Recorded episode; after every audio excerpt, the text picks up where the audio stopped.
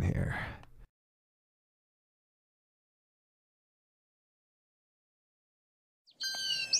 At Sisu, we take a very scientific approach to making sure our technologically advanced, doctor-developed, scientifically backed, industry-changing mouthguards are the most protective, lightest, talkable, breathable, comfortable, drinkable, removable mouthguards on the planet to guarantee you're protected.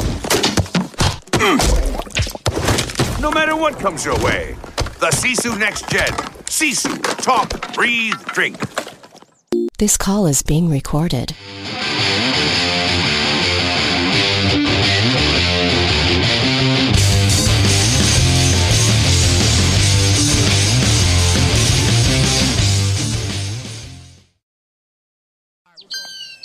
At Sisu, we take a very scientific. What's up, everyone? Welcome to yet another Wednesday morning, 9 a.m. But today we have a special guest, Jerry Byrne, defensive coordinator for Notre Dame, on with us today. Couldn't be more excited to have him. Obviously, uh, eh, eh, probably one of the best defensive minds uh, in the game today. Um, his team is playing phenomenal down the stretch as always, um, and uh, we get to ask him a few questions today. He did have some suggestions for us on questions. Jerry, w- what was the suggestion? Something about mid '80s rap You know, I think, bands. I think there's an Um, unappreciated, you know, I was unsure of it. Subculture of you know 80s teen comedies for for guys who were living an 80s teen comedy when they were growing up. Awesome, Bernsey. Well, I'm going to address that down the stretch of the show. We're going to actually test your acumen in that exact arena against none other than RD. Uh, I got a lot. I got a lot of useless Oh, I can't wait. information about That's gonna be American culture rattling in my That's gonna be head. phenomenal. Great. Well, we're going to put it to work. Nice. He, I'm gonna get crushed. I'm gonna get crushed. All right. So, Bernsey, first and Oh, foremost, uh, Go ahead, you know, we've been AT. friends for a real long time. Played against each other a million times. Uh, you know, I think I think you clearly, uh, as a humble guy, I, I know you may not admit this, but I think it is widely uh, understood that you are now the premier defensive coach in the country. I think where, you know, in the 90s, clearly Bill Tierney had separated himself from the group on his way to winning, you know, six national championships, um, you know, at Princeton. But I think that that baton has been passed. And I don't mean that as a knock on Coach Tierney. Um, I mean that simply because your success at Notre Dame and what you've been able to do at that end of the field is absolutely undeniable.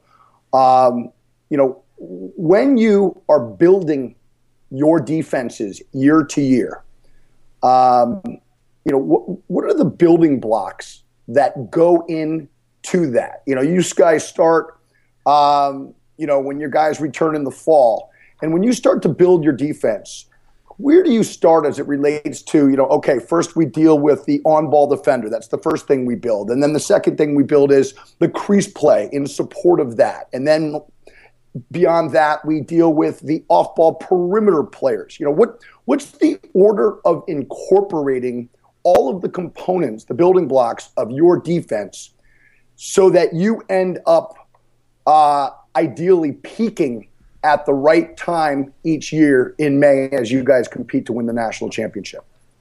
you know, I think the thing you start with is that you know they've always played good defense here. You know, you go back and look at DJ Driscoll and Mike Iorio, who I believe was the first multi-year defenseman back in the middle '90s. You know, along with Randy Colley, probably the first two really important recruits we ever had here, and that, that's you know that was when Kevin Anderson and Coach Corrigan, et cetera, were were running the show here. So that combined with always having really good goalies. You know, you can't have a really strong defense without having, you know, really good goaltenders. Uh, You know, those things have to go hand in hand.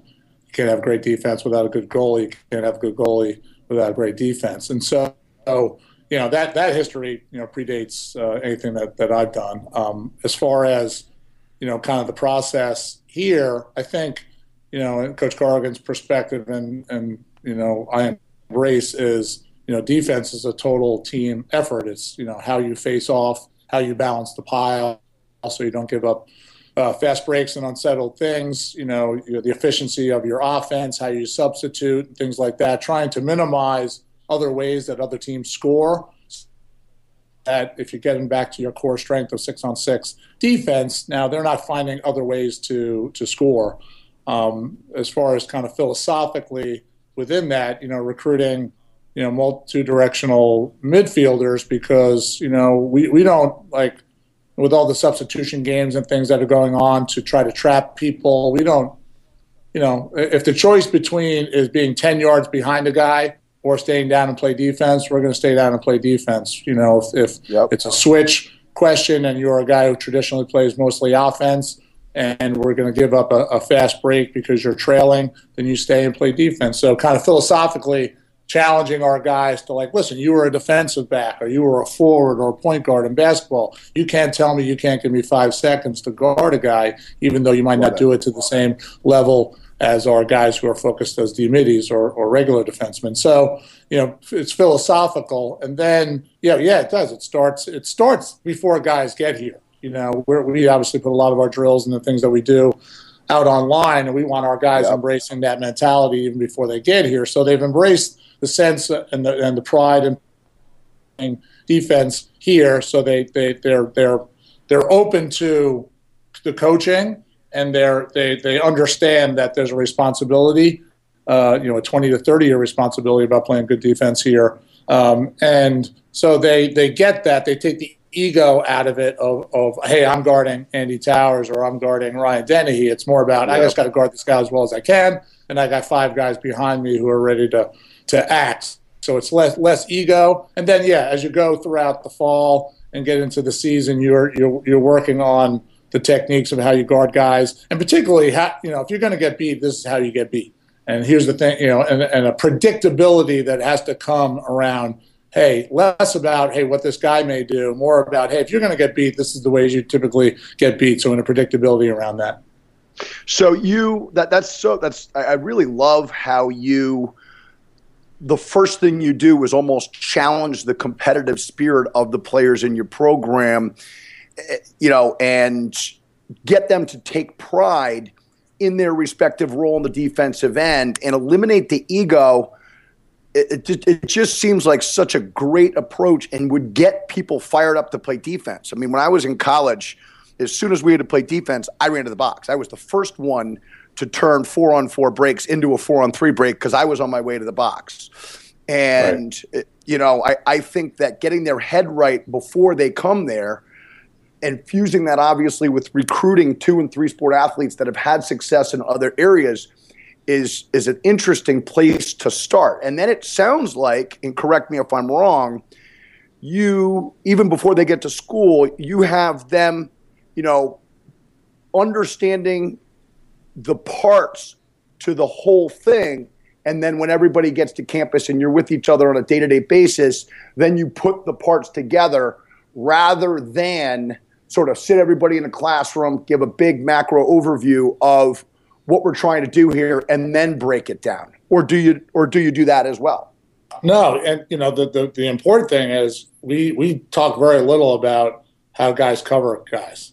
You know, and so it completely shifts the the mentality, which is me versus you.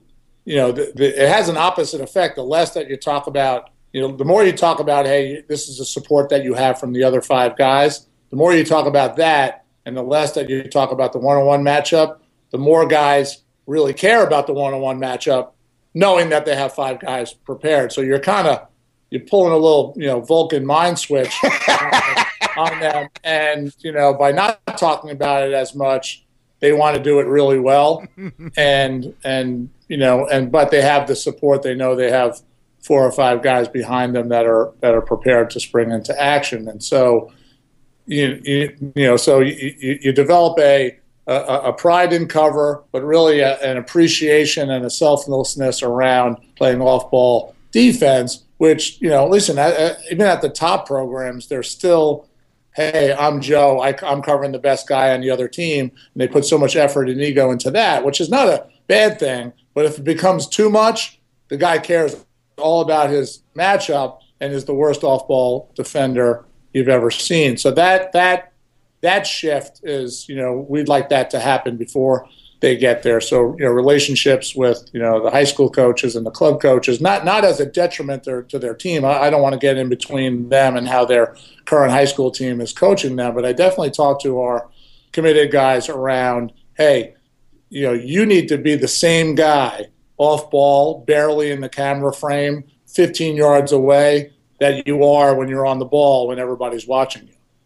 You know, so, so I, that that like to me, it's kind of like parenting. You know, can you when you're not around, when your kids aren't around you, and you're not looking over their shoulder, are they still doing the right thing? It's the same same kind of mentality. Right, and and the accountability to their teammates fuels that development and allows you to feel like they are doing the right things when you're not there managing them. I, I think that I, I, love that approach. I would think that that to be a defenseman, an on-ball defenseman, with that approach would really take the pressure off. Now, obviously, anybody that's had a ton of success and is able to play Division One lacrosse, let alone Division One lacrosse at Notre Dame, clearly has an extremely high standard for themselves. But I think it's got to be refreshing for players, particularly defensive players, because it's face it, everybody at one at some point gets beat, um, with the exception of maybe Petro.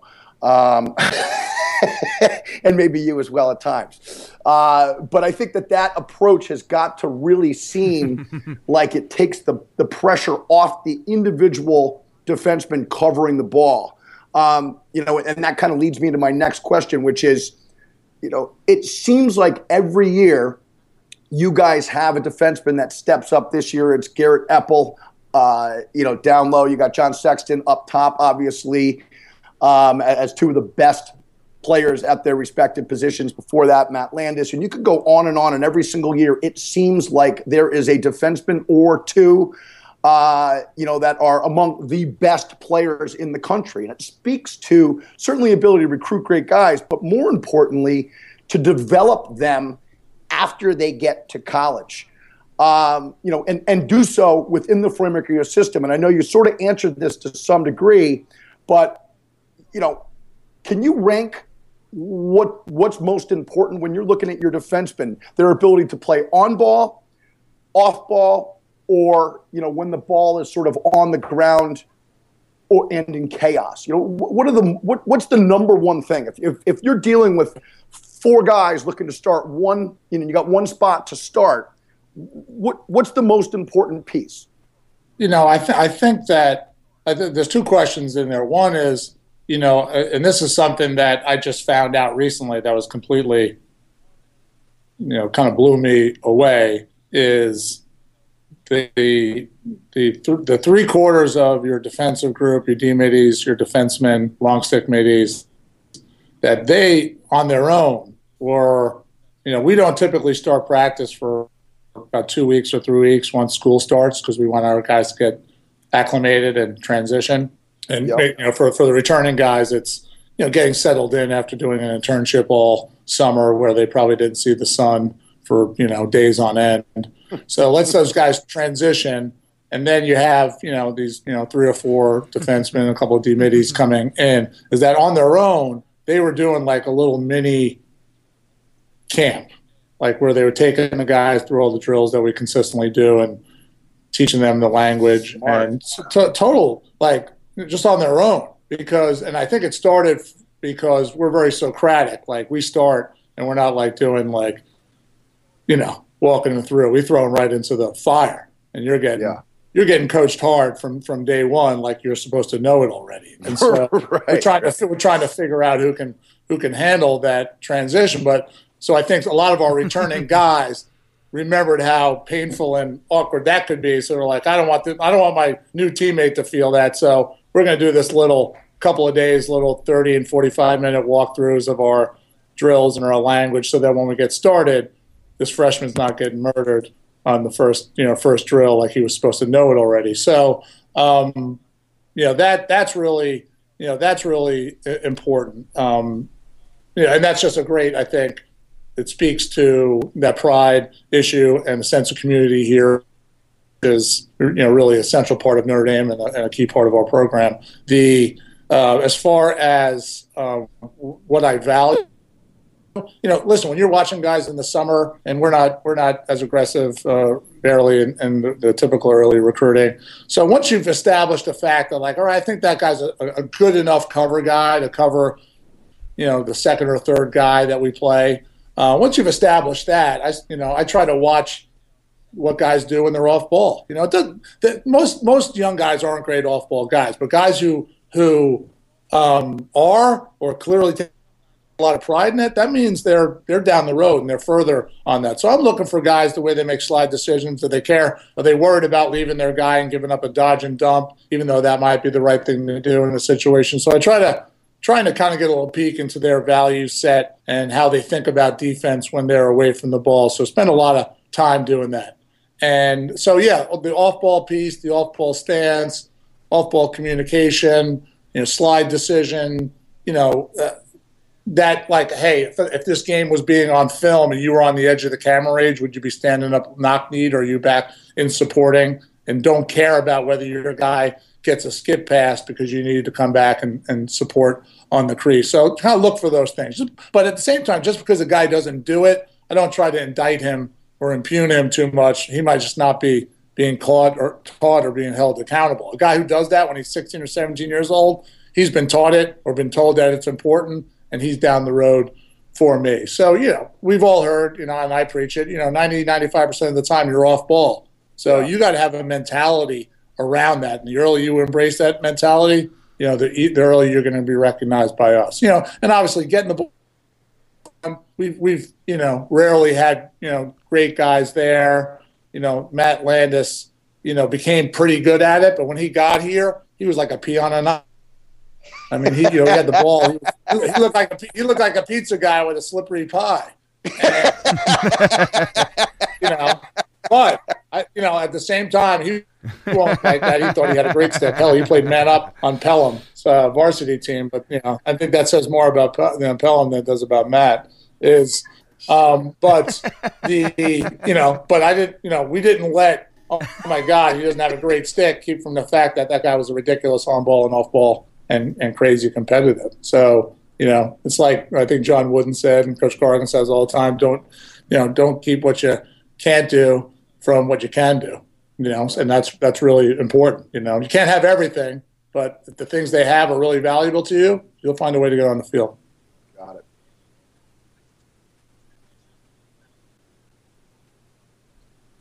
So, uh, just uh, transitioning to that, um, you know, you talked about the recruiting and, uh, you know, obviously the new rules with the recruiting process not being able to start until um, September 1st of your junior year.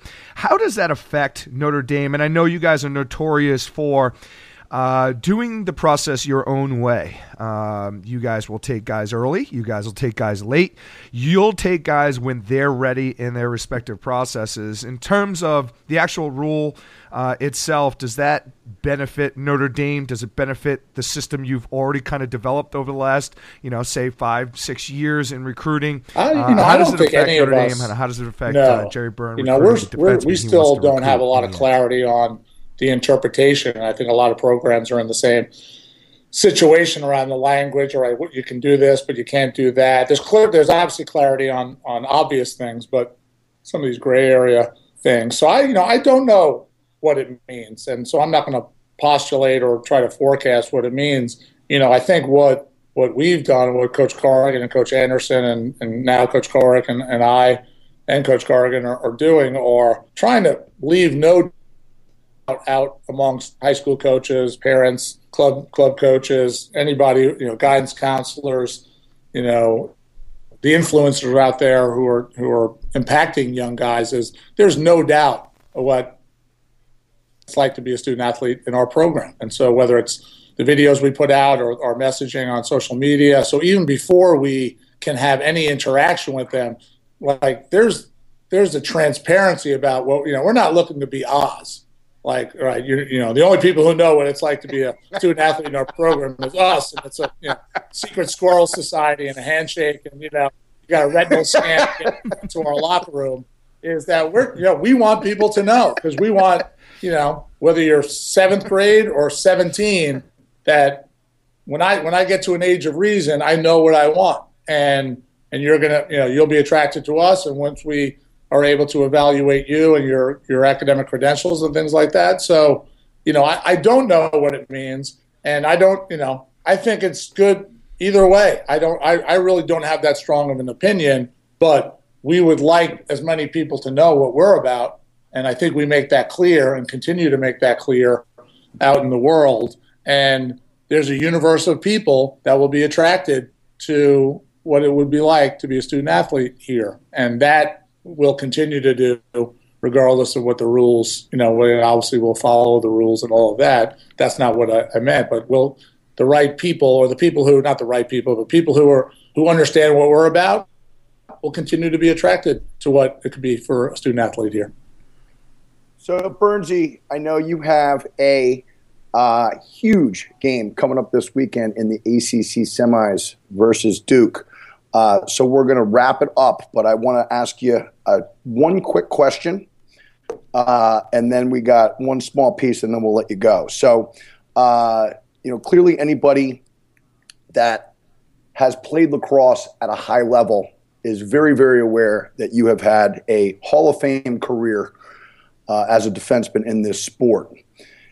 Having played for a very long time, someone that has kept himself in peak physical condition, um, you know, and played, let's face it, in, in three different division, Lake Placid for it seems like 20 years, maybe 25 years. Somebody that, you know, at 37 years old, I believe, was your age when the MLL was formed in 2001, right? When we played in the Cannons, were you 37 years old, Bernsey?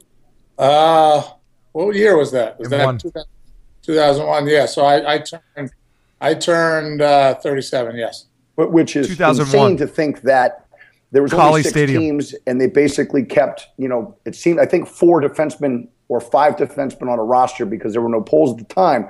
So the, the short of it is you played at an extremely high level for a very, very long time and played against, you know, uh, a few different generations of players. Which guy was the toughest attackman for Jerry Byrne to cover? Who gave you the greatest fits? Because usually you dominated your guy pretty much every single time. Um, which guy going into a game where you're like, oh no, this is the one guy that this guy causes me problems. I got to be super, super careful with. Toughest, uh, toughest guy of all time. Well, you know, like when you're when you're older, when we were teammates that first year in the MLL, you know, all those guys. I mean, Watson, you know, Watson, you know, was was fast and thick and tough. You know, he, you know, launched himself. So he, you know, like the guys who really don't care what you can do, right? or maybe trying to do to them are the scariest guy. Because like so part of, you know, like any sporting event is this this, you know, all right, am I inside this guy's head because I took the ball away from him last time? You know, but guys like right. you know, Watson just didn't care. I mean, you you know, I mean, he he dove, he got underneath and dove to the front, and and yes. he was you know crazy competitive. You know, mean. He, he, com- he, com- he, like, in a sportsman-like way. Like if you ever did anything to him, you know, you knew he was coming back the next. He was demanding the ball the next time around. So that was you know being older at that time and and going against these guys that were 22 years old who really didn't give a care what I was able to do back in the late 80s. So you know, I mean, they were so um, you know, I, I, you know, I think uh, there, there, I mean, to be honest with you, there was a guy at Army. I can't remember Joe Joe Gillis. This guy just like he, you know, he like he was unaffected by it. He was a little stiff, but he was very determined to go to the goal. So I just have this nightmare with this guy. Mike Pressler was the assistant, co- was the offensive coach at Army, and he'd be screaming from the sideline, "Take that pencil neck to the meeting." now listen, I, I weighed 100. I weighed 170 pounds when I graduated college. I'm 6'4", 170. I'm like 215 now.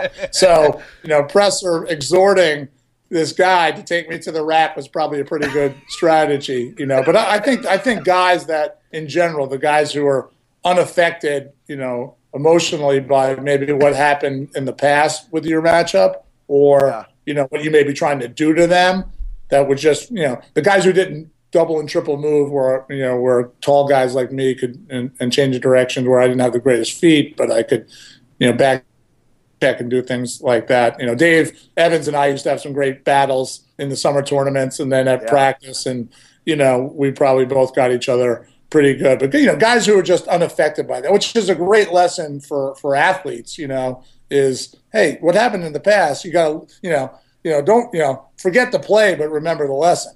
And that's you know I think um, I'm not you know you see that a lot obviously in the NBA when you're watching the playoffs is like you know you just get on to the next play, which is a great you know mentality to have. 6'4", 170, Burnsy. I, I have to believe that probably made you front runner for the Flo Hyman Award at the end of the you know UMass lacrosse banquet your senior I was year. I I was the the before the before picture. You know, you know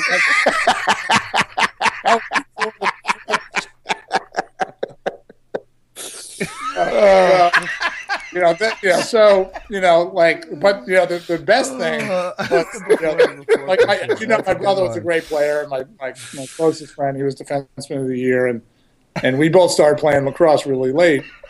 And um, when I graduated, you know, I the only reason I I, I made the team at Chaminade my senior year is because Jack Moran happens to be from Levittown, where I'm from, and he had coached my brother on the JV team at Levittown Division. And he'll tell you to this day that the only reason I made that team was, man, his brother's become a really good player at Virginia.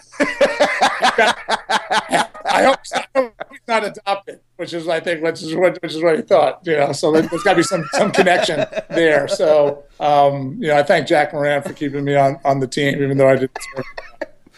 Well, your your uh, your humility, Burnsy, continues to separate you. I think everybody would agree that you are a uh, a Hall of Fame player for sure. Uh, all right, Burnsy, we're making the transition. This is the favorite part of the show, and actually the first time ever, uh, as RD referenced in the beginning, that part of the prerequisite of being able to Oh. land you on our show this morning was that we would be able to discuss uh, 80s television shows. So here's Yes. the game, and you have a slight advantage over RD in this.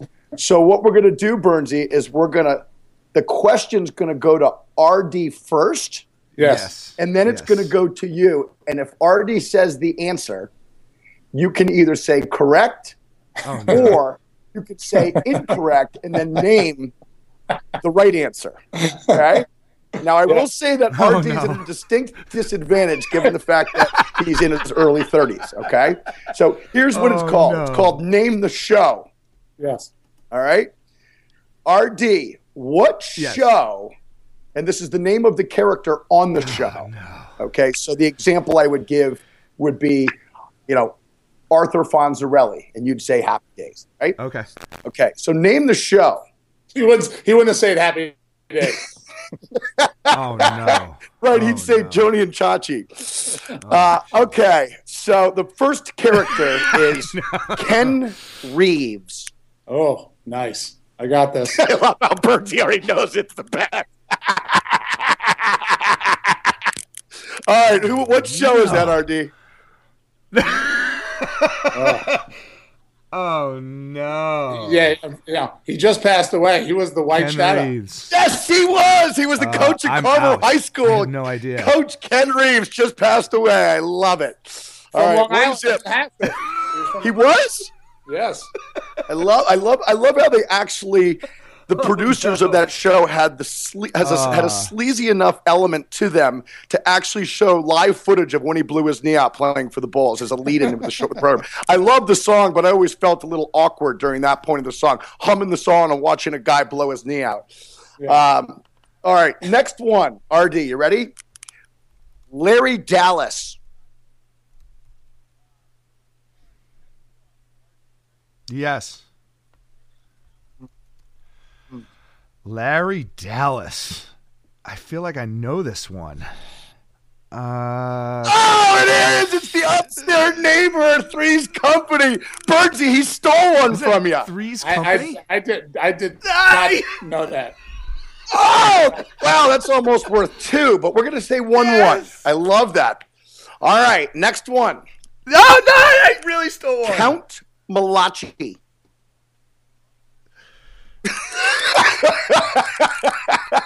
I think this is the easiest one of them all. I think I, I think I got no. this one.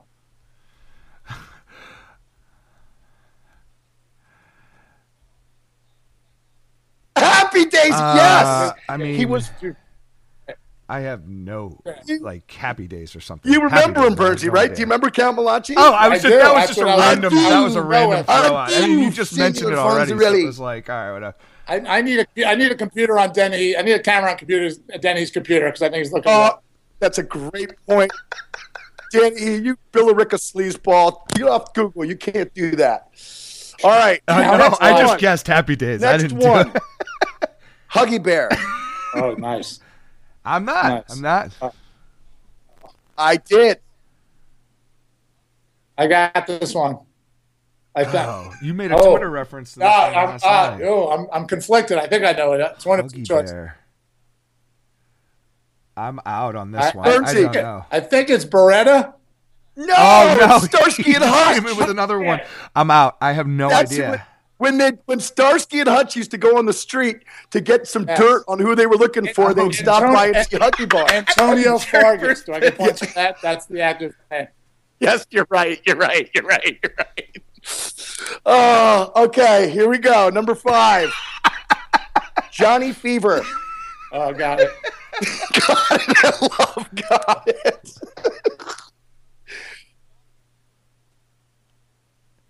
Oh, It's, uh, WKRP in Yes, it is, Oh Bernsey. God, I wish nice we had, like, a job. decade later All right, we do a lot got better two than for this. Bernsey. Out on. Howard Two Hesseman. Howard Hesseman.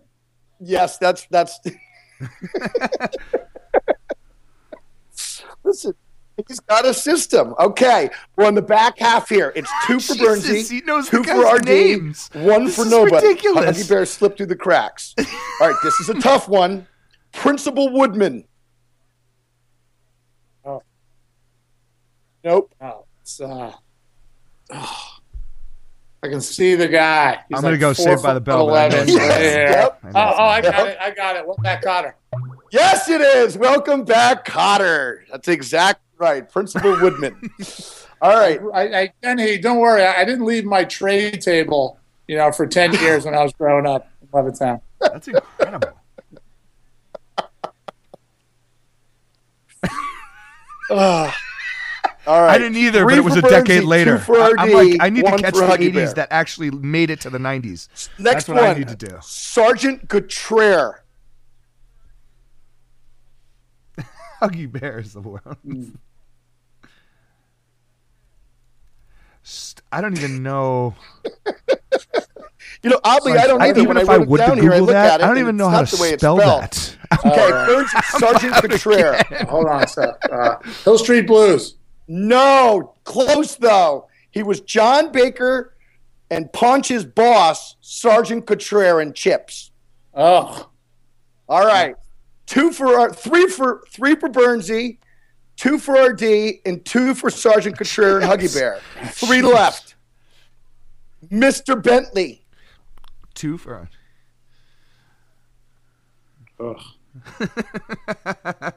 oh. Oh, Bernsey? It's, uh, Bentley. it's uh, Mr. Bentley. It's the it's the guy. Pass on It's this. Yep. spin spin off from Soap. Is it Yep. spin- It's, uh, I can see I can see the actor. The uh, He's the he's the rich guy. Yep, I mean, oh, yep. Mr. Bentley. Uh, The oh, Eng- oh, the Jeffersons. Yes, yes, Bertie, yes. yes, he was the neighbor of the Jeffersons. I love that. The English guy. and, and- and George Jefferson used to just destroy him as soon as he walked in the room. All right, four for Bernsey, two for RD, one for Huggy Bear, and one for Principal Woodman. Two left. No, I got Principal Woodman. I didn't get Sergeant Couturier. Oh yeah, you're right. You didn't get Sergeant Couturier. All right, two left. Next one. This is going to be a this is going to be an edge for Bernsey. It's Yeah, that's show. right. Uh, uh, Mrs. Kravitz. Oh. Yes, the nosy neighbor. in No, wait, wait, wait. You said show. oh, What? Ah, that's You the. Isn't show that the yet. woman through the window? Got it. I Oh, you it. got to name the show. I. I don't know the Yes, show it's though. I Bewitched. know it's, it's Mrs. All Krause right, in the here we go. Is it, is it like Four. Bewitched or something. I don't That's know. That's easy Yes! one to spell on Google. Yes! All right, here we go. Four for Bernsey. Yes! Three for RD. Two, four. Sergeant Contreras and Huggy Bear. Last no, one. no, I knew that one. I knew that one. Oscar Goldman. Oh, I got it. So that's that's six million dollar man. That's right, the six million dollar Oh, man, no. Bernsey. You Finish strong here, Jerry. Go morning. ahead. Love Finish it. strong.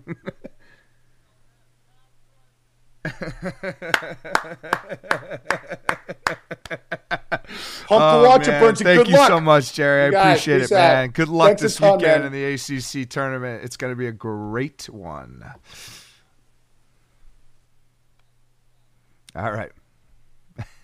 All right, when we come back, we'll be uh, we'll be back, and uh, we're gonna finish At up the show Sisu, here. we But take a very uh, scientific approach maximize your to making sure our technologically advanced, doctor-developed, scientifically backed, industry-changing mouthguards are the most protective, lightest, talkable, breathable, comfortable, drinkable, removable mouthguards on the planet to guarantee you're protected. no matter what comes your way, the Sisu Next Gen. Sisu, talk, breathe, drink.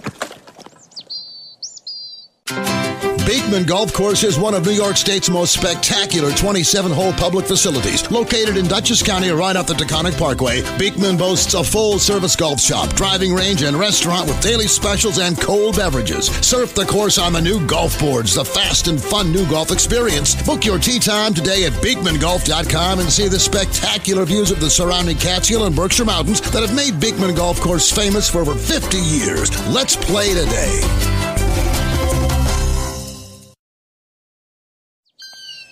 At Sisu, we take a very scientific approach to making sure our technologically advanced, doctor-developed, scientifically backed, industry-changing mouthguards are the most protective, lightest, talkable, breathable, comfortable, drinkable, removable mouthguards on the planet to guarantee you're protected. no matter what comes your way, the Sisu Next Gen.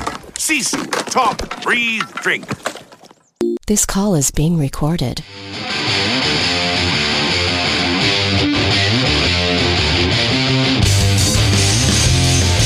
RD.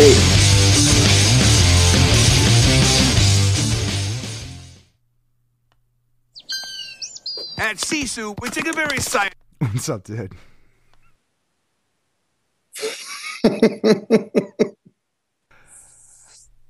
Ah, we're back. He is. We're back. He's one of the he's one of the sport's best characters. What an There's interview, though, no with uh. Jerry. That was Uh, great. somebody who has, let's Um, face it, and you know, he's he's did it all as a player. I, I really believe he is a Hall of Fame player. Uh, and uh, again, I, I think that we would all agree that he's established himself as, you know, the best defensive coach in the country. I think that that's a statement that that everybody would look at and say, "Yep, I- think that's right." So.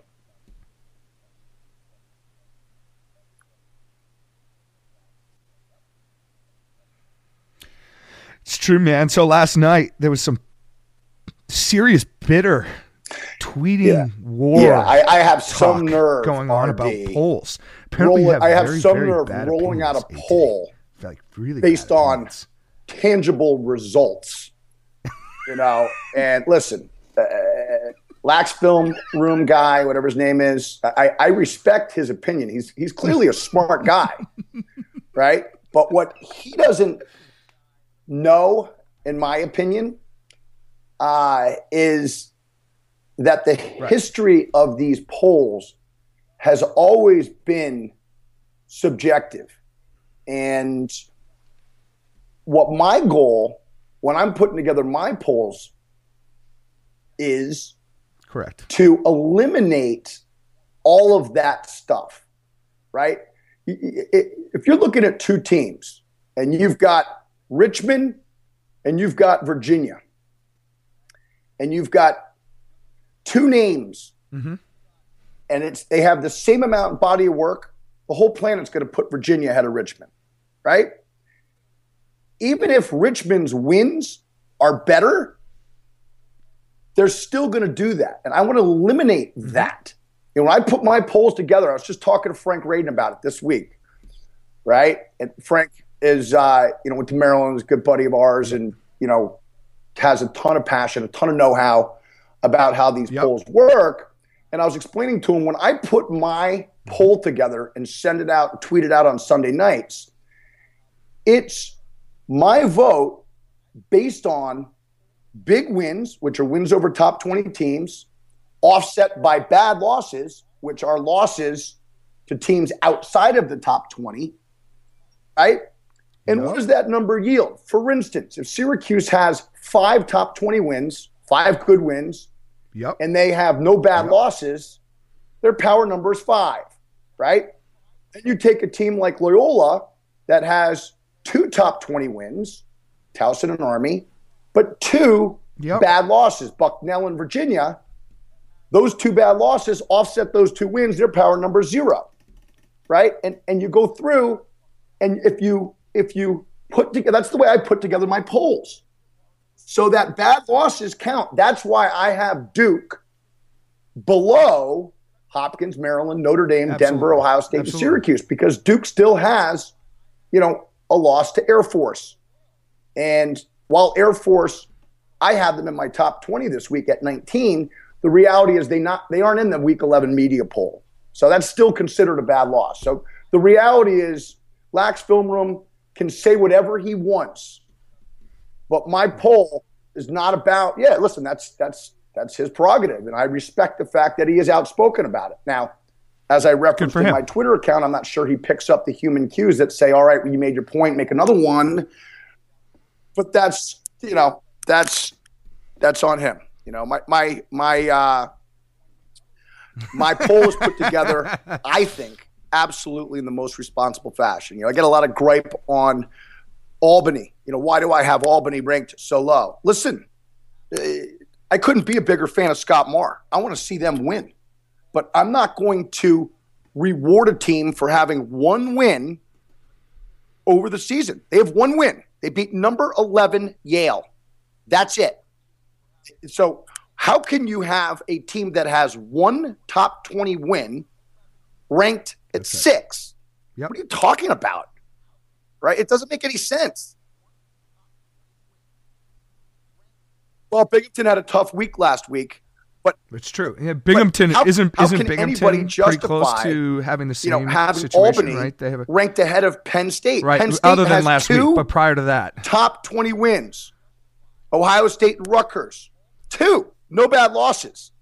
And they've played a tougher schedule. There's no way that Albany should be ranked ahead of Penn State, right? Same thing with Hofstra. Right. Right. Hofstra has two top 20 wins. Now, they do have a bad loss to Drexel, so I understand that. that's right. You got Johns Hopkins. Johns Hopkins has three to- has three three top 20 wins. Three. They have no bad losses Only only plays twenty top seven twenty teams. top 20 teams. Three top 20 wins, That's right. no bad losses, and played seven top 20 teams. Albany has one top 20 win, no bad losses, and have only played three top 20 teams. It's not even close. It's not even close. I mean, listen, it goes on and on and on, but Lax Film Room doesn't Right. get that. But he's going to go work on himself somewhere. I agree. I agree.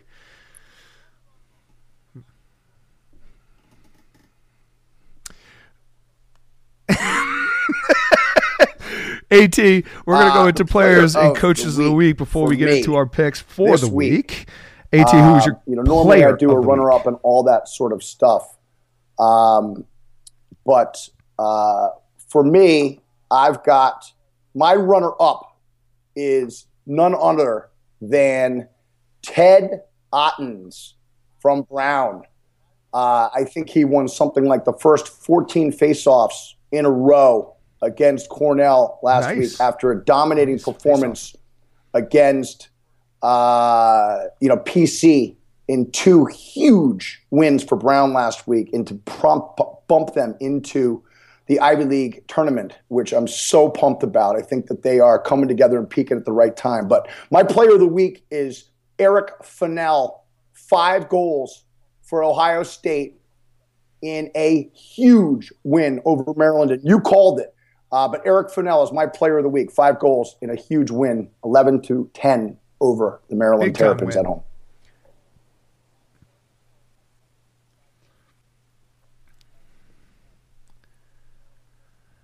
I like it. My player of the week, Mikey Wynn, five and zero. First off, I guess uh, my my my runner up. I actually do have a runner up this week. Was Sergio, um, but I Yeah, he's playing didn't great. he already win player of the week? You gave it to him because you shoved him in the trash can, and then he came out of the trash can and punched you in the face uh, with his six goal. He's been playing great, but Mikey Wynn had five and zero. Uh, to now to beat UNC and to force UNC to have to Uh, win out my runner up to get to the national is- tournament. So Mikey Wynn is, is my Eric player of the Saramet week. AT, who's your coach of the from? Air Force, taking on Richmond and beating them 9 7 at home. As we've said, Air Force out in Colorado is a brutal game. And sure enough, they won that game for their second win over a ranked team. You hear that, Lax Film Room? Right? Two top 20 wins, right? Two. Uh, unbelievable. That's right. You're absolutely right. and, and, and listen, I think Albany's a great team, and I'd love to see them That's go on twice and win as many as- that's twice as many as if Albany, Brown right? can't win it. Um, I'm just doing quick math. I would. I listen. Scotty Marr is one of the best coaches in the country, and their team is absolutely awesome. But they're. But I'd love to. I'd love to get on the show. Okay. He'd be great. It's still my first. My first Let's get him on the uh, show. introduction Let's get to him on the Scotty show. Marr was when If you're he listening, Scotty scored come six on the goals against It'd the Needham to have you. Needler in a 13 to 10 1986 Yorktown over New Canaan High School victory at Sachs Junior High School. And now Scotty Marr, look at where look at where you are, pal. Uh, I think you've got to be considered a dark horse for the national championship, but I'm still not ranking you higher than 12 until you get more top 20 wins. That's fair. um, so my coach of the week is back in the same game. It's got to go to Nick Myers. Uh, takes control of the Big That's Ten fair. regular season uh, with a huge 11 to 10 win. Another yet validating win for the Buckeyes. We said, you, you know, we talked about this.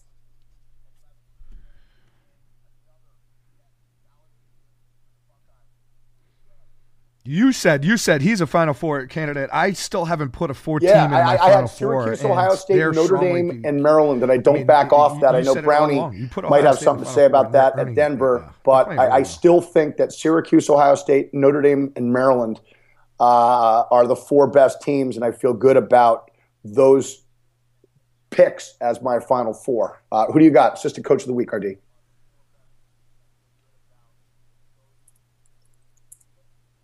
Great call. Assistant coach of the week, Colin Hume.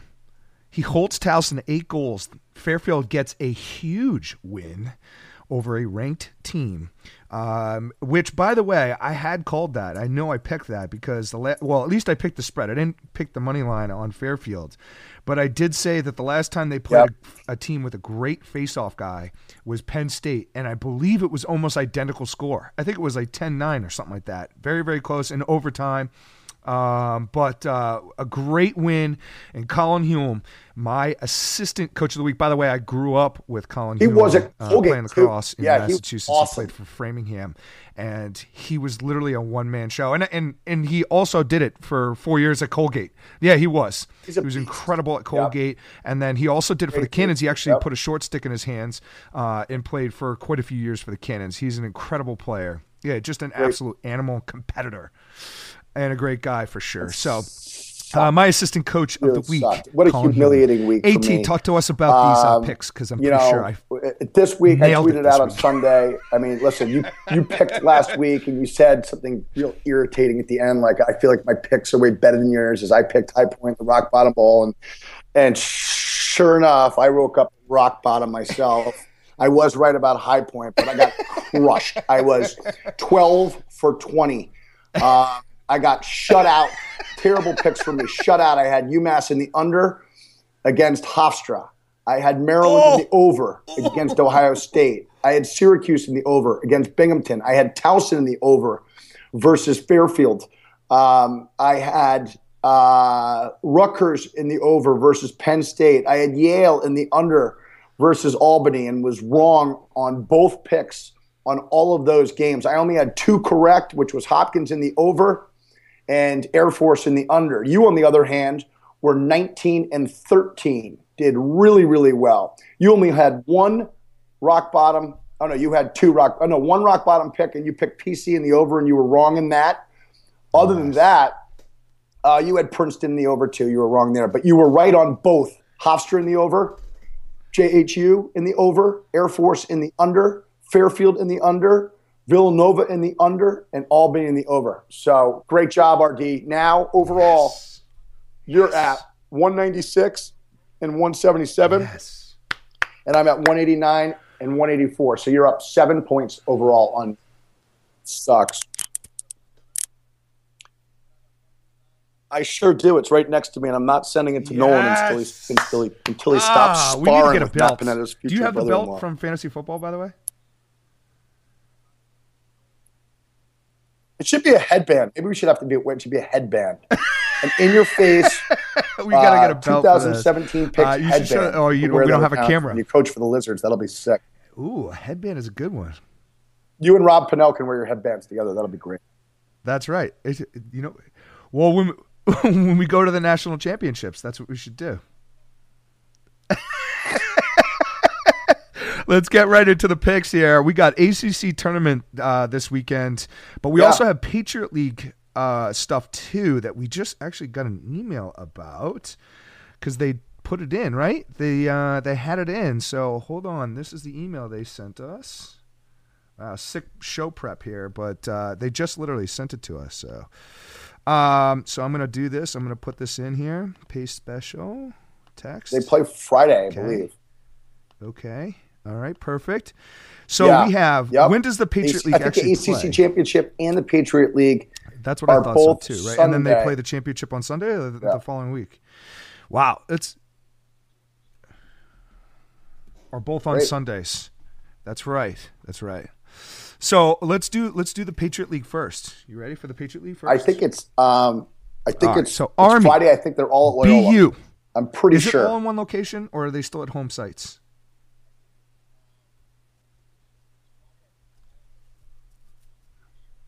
All right, perfect. So, uh, so they're all playing at Loyola. Uh, Army, I like BU. Army's favored by one in this is one. playing the at over this under here is season. 21. Uh, this was a What do you great game in the regular season. Army won in overtime.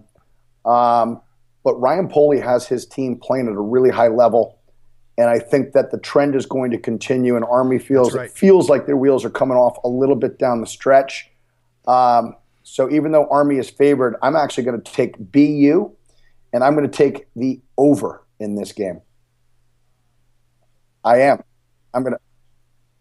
Yep, I'm going to asterisk that. So you're taking the money line on this. You're taking the money line, and you're taking plus one here. You're taking it all three. I le- I'm going to go Army here.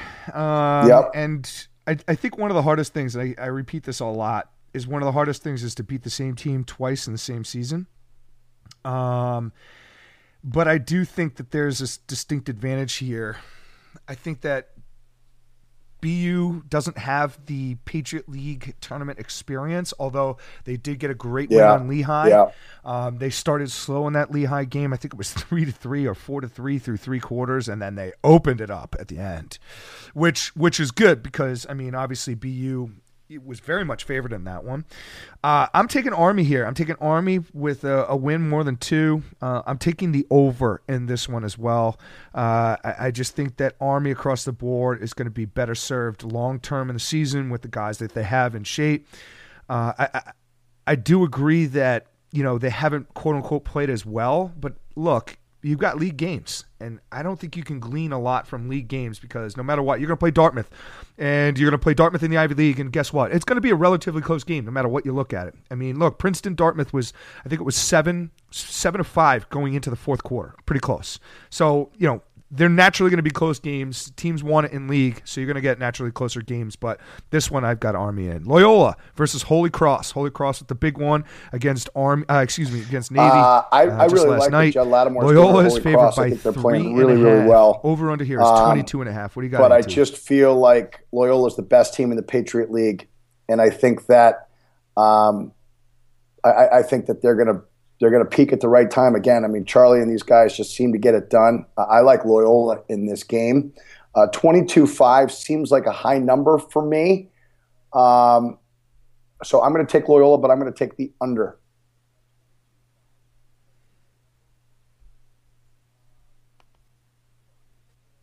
It, I'm Yeah. taking I'm taking Holy Cross to make this a close one. I think three and a half is just a large spread. I don't like these large spreads down the stretch. I just Yep. don't. I mean, I said that a couple times last week in my picks when I think it was like five and a half for Binghamton. Right? It's just really big spreads there. Um, it's just baiting for you to take. And I and I'm I'm taking it. I'm taking uh, Holy Cross here plus really three and a half. These guys are really Um, talented. And I'm going to take Okay. Two and a half is a nice number, man. It's a really nice night.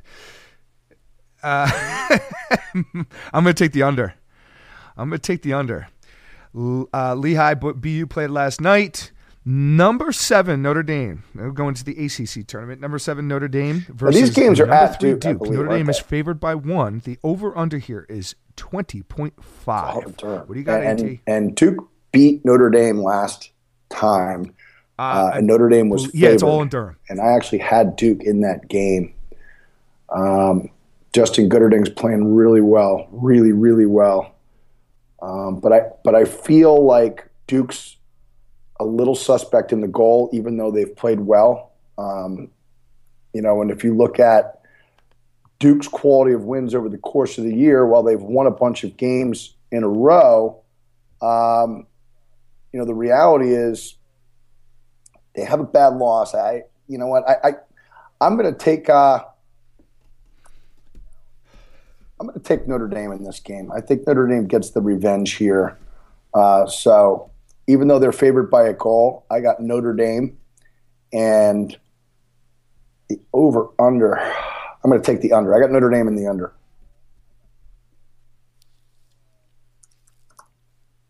Asterisks. I'm going to take uh, Duke plus one here. Um, I think that, uh, yeah, Yeah. I, I think that I'm taking the money line. I'm taking the Duke. I'm taking. Hey, look, it's in Durham. It's a home game for them. Um, that's a distinct Yeah. advantage there. And I'm taking the over in this one. I, you know, the last Notre Dame game was 14-13, I believe, right, with uh, Carolina. Uh, you know, I, I can expect a higher score here. I don't see it getting to, um, you know, a 10-10 game. I, I don't, I don't see that kind of a game. I see a little bit more scoring. So, I'm taking Duke the money line. I'm taking Duke plus one, and I'm taking the over. Syracuse, the number one team in the country, versus number 20 UNC, just nipping the top 20 there. Syracuse is favored by two goals. The over under here is 23. Remember, Syracuse won in dramatic fashion. You know, UNC Once lost by a goal to uh, Notre Dame. I think they were up two UNC goals in the fourth. Quarter. got here, AT? Uh, they were up more than that against Syracuse the first time that they played. Um, I think that UNC gets over the hump this weekend. I, I listen. I tweeted out yesterday. I hope UNC wins the, the ACC championship. I'd love to. I'd love to see it happen because I think it would turn up the NCAA tournament committee upside down. Um, yeah, and I think that I think UNC is playing for their life. I mean, how many times, how many pools? It would can Syracuse run around while playing with matches and holding the scissors upright? I mean, what? I mean, I've never seen anything like it. What, like seven one goal games? Um, and I just think that while they play good enough to win by one, I just think UNC is playing for their life. They know it, and uh, so I'm going to take UNC and I'm going to take the over.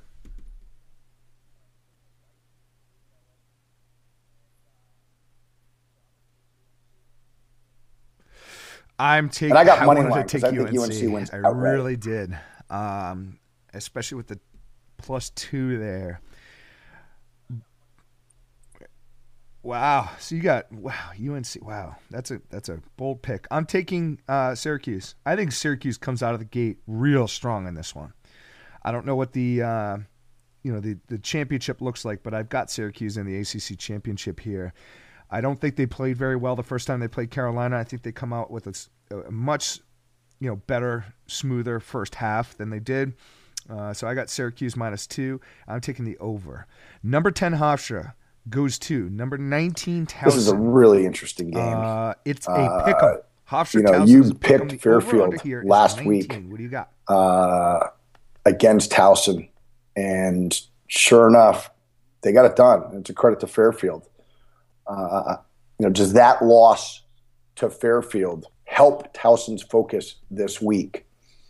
I think that Hofstra's got the better goaltender coming into the game. They got the better offense, but Towson, I believe, has the better defense and definitely has the better faceoff guy. Uh, you know, does Woodall control the game? I, I think he does. Guy. I think he wins, you know, 70% of the faceoffs are more. And I think Towson learns their lesson from last week. The fact that it's a pick 'em and they're playing at home uh, I, I, have to go with Towson here. I just do. Um, and then it comes down to 19 goals. And knowing the way that Towson plays, I, am going to take Towson. I'm going to take the under here.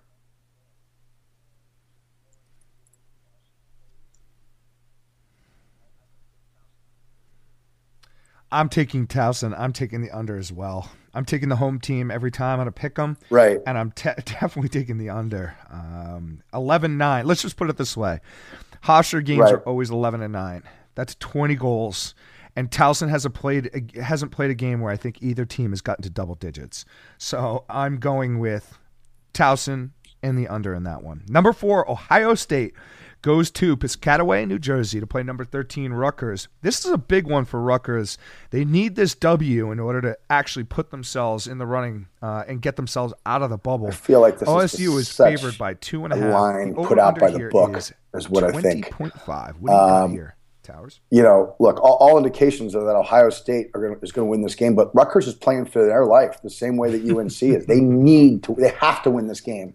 They have to win this game. Um, and I just think that there's something to be said for that. With yep. that said, Ohio State is playing really, really well. You know, I think Quinn referenced that the combination of Tommy Carey and net and Jake Withers was the number one yeah, really. goalie face-off combination, and that's you know that's I think that's copying Quinn because you and I already had discussed that earlier in the year. Uh, but I I agree with them. Um, with that said, I do think that there's an element of playing at home and playing for your life. and OSU coming off a huge win against Maryland. And I just think that there's got to be a little bit of a letdown there for Ohio State, but maybe not given the season that Rutgers has had. But two and a half goals, Rutgers at home. Rutgers has a really good face-off group as well. Is it good enough to beat, um, you know, Withers and his group? I, I don't know. I, I, think Withers probably wins the majority of the face-offs. Each team has what I consider a first team All American defenseman um, in Randall for OSU and Rexrode for Rutgers. I just see the game being even. I don't know if Rutgers wins, but I think Rutgers covers. So I'm going to take Rutgers and I'm going to take the over here.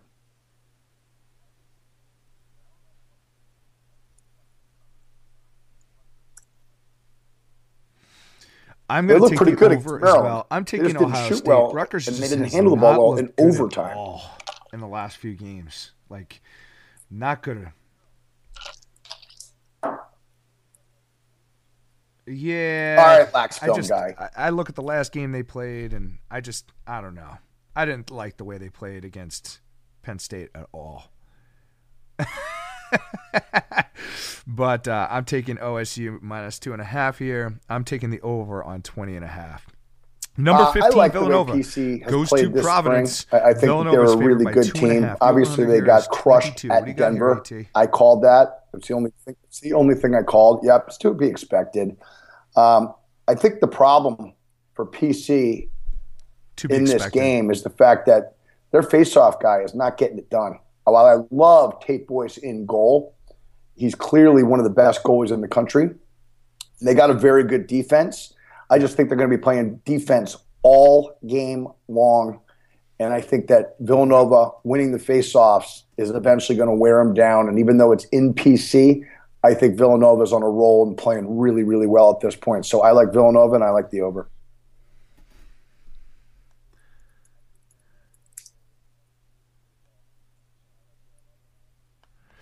I like Villanova in this one too. Um, I do like the over in this as well. Even though PC has played very good defense this year and kept teams down, I just think Villanova is running really well right now. Um, and so, from that standpoint, I've got Villanova minus two and a half. Furman goes to. This Richmond, is an interesting game. 17. You know, Furman beat Air Force. Richmond is favored by two. Air Uh, Force over-under just beat Richmond, but they beat him at What do you got home. This game is at Richmond. And I just think that Richmond has a real mental edge over Furman, even though Furman beat Air Force and Richmond just lost to Air Force. I think the loss to Air Force coming back home is going to be something that's going to help Richmond in this game. And I think that Furman, even though they're playing really, really well, I think they're due for a letdown performance. So I've got Richmond and I've got the under.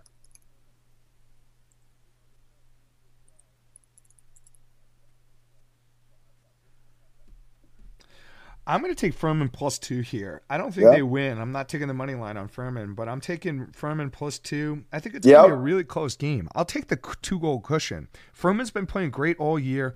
17 and a half. You said you took the under? I'm taking the over on this one. I think that 17 and a half is actually a really good spread. Um, but I do think that Furman's been um, more or less. uh, You know what? I can't take the over on that. I can't take the over on that. No way. 17 and a half? No way. I'm taking the under two. Uh, number 11 Yale goes to Harvard. 2 p.m. Uh, what I got till- here is that this is going Yale to be is favored by ugly. three Uh, Connor Mackey is going to destroy 23 and a half. What Harvard do you at the face-off X. Um, that's going to happen. Um, Harvard again, like you referenced last week, going to the Princeton game, they just don't have uh, a lot to play for. I mean, they're done. They're out of the Ivy League tournament. Yale needs this to win, you know, the Ivy League outright regular season, undefeated regular season, which Andy Shay is is, I'm sure, uh, extremely frustrated by the way that the Albany game ended. I watched that game online while I was stuck in traffic at the Whitestone Bridge. And even though the traffic sucked, the game was incredible. And you got to credit Scotty Marr for bouncing back. Normally, that's a game that Yale would never lose. you know, up by four goals late in the game. They just have such a history of closing teams out and finding a way to manage the game and win close games that that was a real aberration. But again, it speaks to the type of team that Albany is. You, you got you got to give them credit there. But uh, I think that type of loss puts a fire under Andy Shay and his team, and you can bet we're going to see, I think, a fantastic bounce back performance from Yale in this instance. Three and a half, not even close. I see Yale winning by seven or eight goals and just exploding. Uh, I like Yale in the over.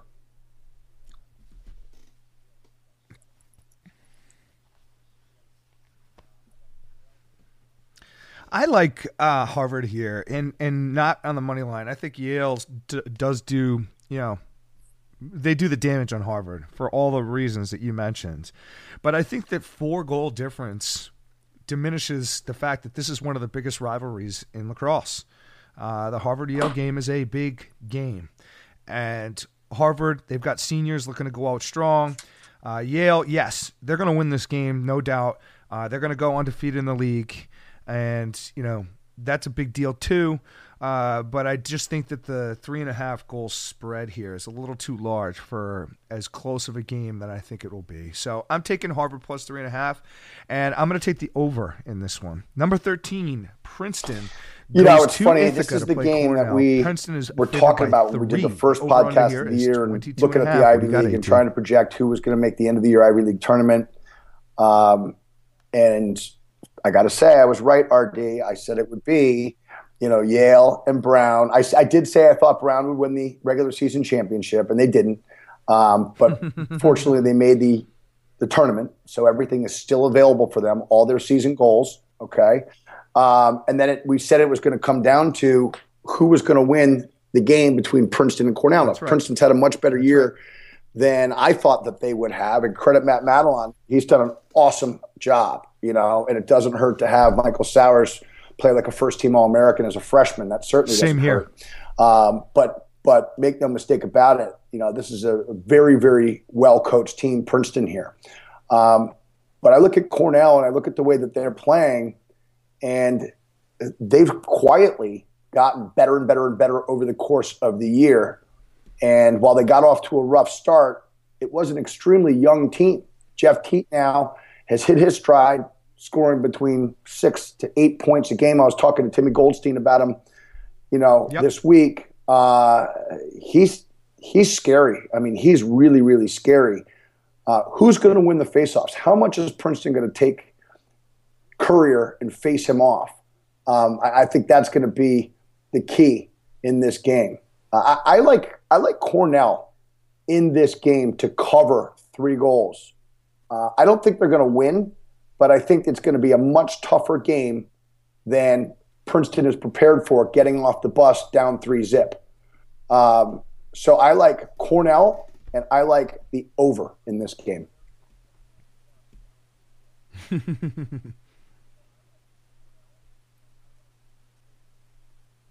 I like the over as well. I'm going to take Princeton minus three. Uh, I do think that this spread is legitimate. I just don't see. I don't see anyone keeping up with Zach Currier at the faceoff X. I don't see anyone keeping up with Michael Sowers on Cornell's defense. In between the lines, I just I just see a Cornell having trouble with the matchup against Princeton. So I'm going to take Princeton minus three. I'm taking the over as well. Denver. Listen, last goes week to Duke played Marquette. at Marquette. Denver's favored by four. The over under here is 22. You chose goals. What do you got Marquette. And the over. I chose Duke. Both of us should have followed Barstool Jody's lead and taken the push because that was a push. Um, but I'm not going to take a push in this game. I think DU has a chip on their shoulder from losing to Marquette last season. I like Baptiste at the X against Jesus Christ. Um, so that makes this game a little bit easier for him. Uh, and I just think that DU's offense is uh, is going to be too much for Marquette. So I like DU and I like the over.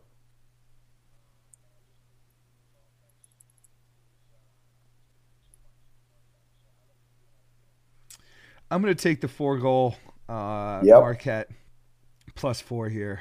This is uh, this is the same game that we saw I think last year when Marquette ended up winning, right? Um, but I do think that the fact that it is at Marquette uh, allows them the ability to perform uh, and cover this plus four. So I got Marquette plus four here. I actually do think it's going to be a push, and I'm going to take the over on 22. Hartford goes to Albany, New York to play number six. The Albany last time that these two teams played, Hartford beat. Albany in the Amherst semis last year. Right? got AT. And then Curtis, when he was coaching at Vermont, he who did they end up beating? Stony Brook, right? Yep. Because we've all anticipated Albany Stony Brook in the Amies final, which would have been electric, but the game was every bit as good. Yep. Um, but I just think that Albany's on a mission here, and even though Hartford is not a top twenty team, uh, I think Albany is uh, on a mission. Um, they still have only beaten one ranked team, RD, but I think that they're going to cover five and a half very easily in this game versus Hartford. And Dylan Protesto, who's the stud faceoff guy for Hartford, is going to have his hands fill with TD Ireland or Ireland or however you say his name. Um, so I like Albany easily to cover this one, and I like the over.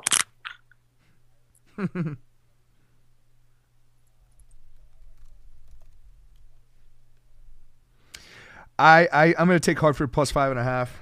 Uh, I think six again is just a little too much for teams that are playing interleague right now. I'm going to take the over though. I'm taking 23 goals, so I've got Harvard plus five and a half, and I've got the over in this one. Number nine, Penn State goes to the big house to play Michigan. You know, I, what, I, what I got is that Michigan is still The over under here is 23. Probably a year away, uh, or or or you know a defensive a defensive performance away from really being able to compete with those five teams that are ahead of them. And I would have said that you know you had uh, Hopkins and Maryland and Penn State in one group, and then I would have said Ohio State and then Rutgers and then Michigan. And Ohio State is clearly in that top echelon. And I think Rutgers, even though, you know, they got beat soundly by Hopkins, they got beat soundly by Michigan. They played Maryland um, very competitively, losing in triple overtime. And then, of course, I'm I'm sorry, I'm sorry, I'm sorry. Uh, yeah, yeah, yeah, yeah. By Penn State, I just think Michigan. that They I think that the Michigan trend soundly. continues for Michigan Penn against State, they got beat up by. the best teams in the Big Ten, and Penn State is, you know, right there as, you know, an equal to Maryland and Hopkins and Ohio State. Um, so I like Penn State to cover here, and I like the over.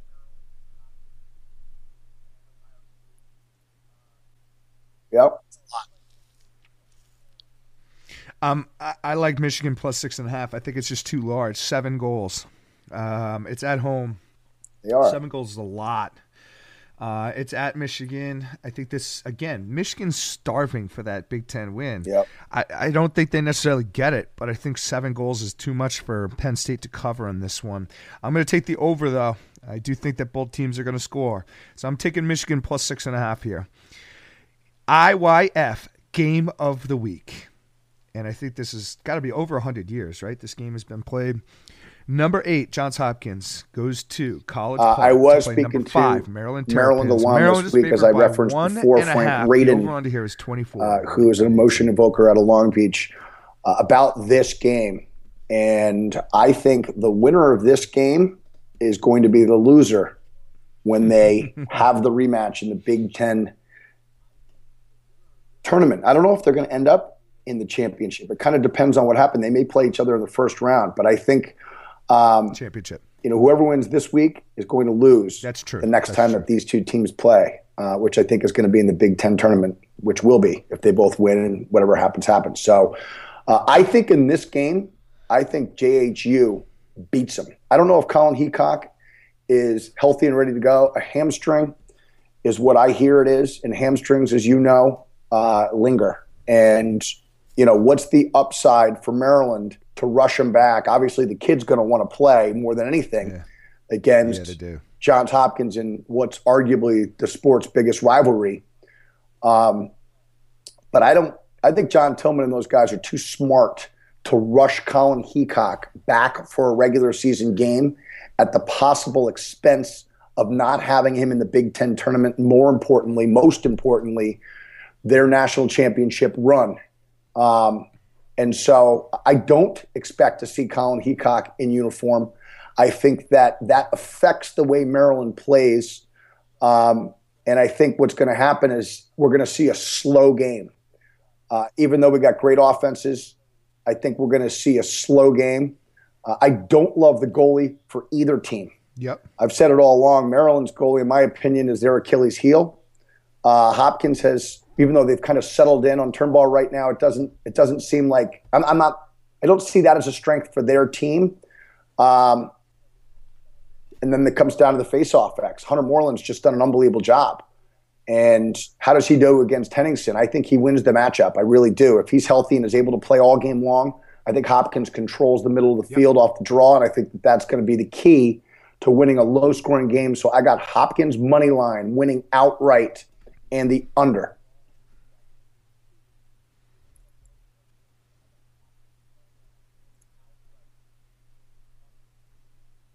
I'm going to take Maryland. Uh, and I'm going to actually disagree with you.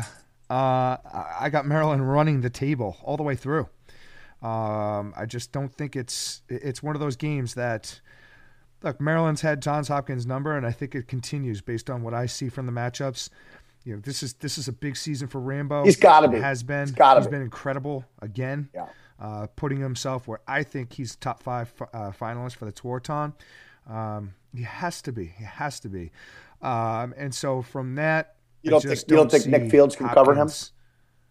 Winning this game, so I'm taking Maryland minus one and a half.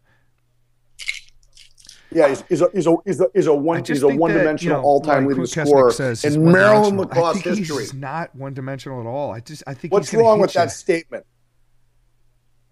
You know, Michael Jordan was a jump shooter, Ryan. A decent mid range game as a jump shooter. Oh man. Um,